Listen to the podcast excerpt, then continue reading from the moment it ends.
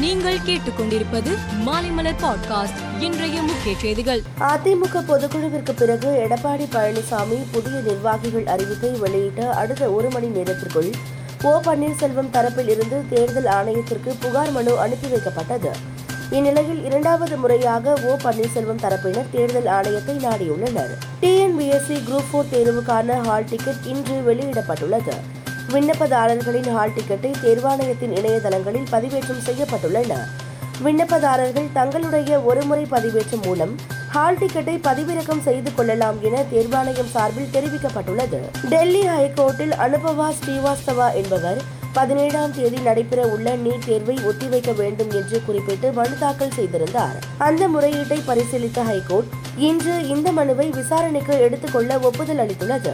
ஜனாதிபதி தேர்தலில் எதிர்க்கட்சிகளின் பொது வேட்பாளராக போட்டியிடும் யஷ்வந்த் சின்ஹா நான் ஜனாதிபதியாக தேர்ந்தெடுக்கப்பட்டால் குடியுரிமை திருத்த சட்டம் அமல்படுத்தப்படாமல் இருப்பதை உறுதி செய்வேன் என குறிப்பிட்டுள்ளார். இலங்கையில் பொருளாதார வீழ்ச்சியால் போராட்டம் வெடித்துள்ள நிலையில் இலங்கைக்கு அவசியமற்ற பயணங்களை தவிர்க்குமாறு இங்கிலாந்து சிங்கப்பூர் மற்றும் பக்ரைன் ஆகிய நாடுகள் தனது குடிமக்களிடம் கோரிக்கை விடுத்துள்ளன.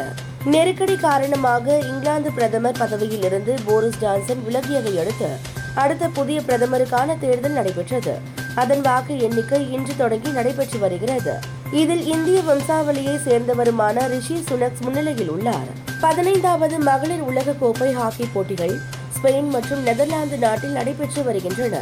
போட்டியில் இந்திய அணி ஜப்பானை எதிர்கொண்டது. இதில் மூன்றுக்கு ஒன்று என்ற கோல் கணக்கில் இந்திய அணி வெற்றி பெற்றது. மேலும் செய்திகளுக்கு மாலைமலர் பாட்காஸ்டை பாருங்கள்.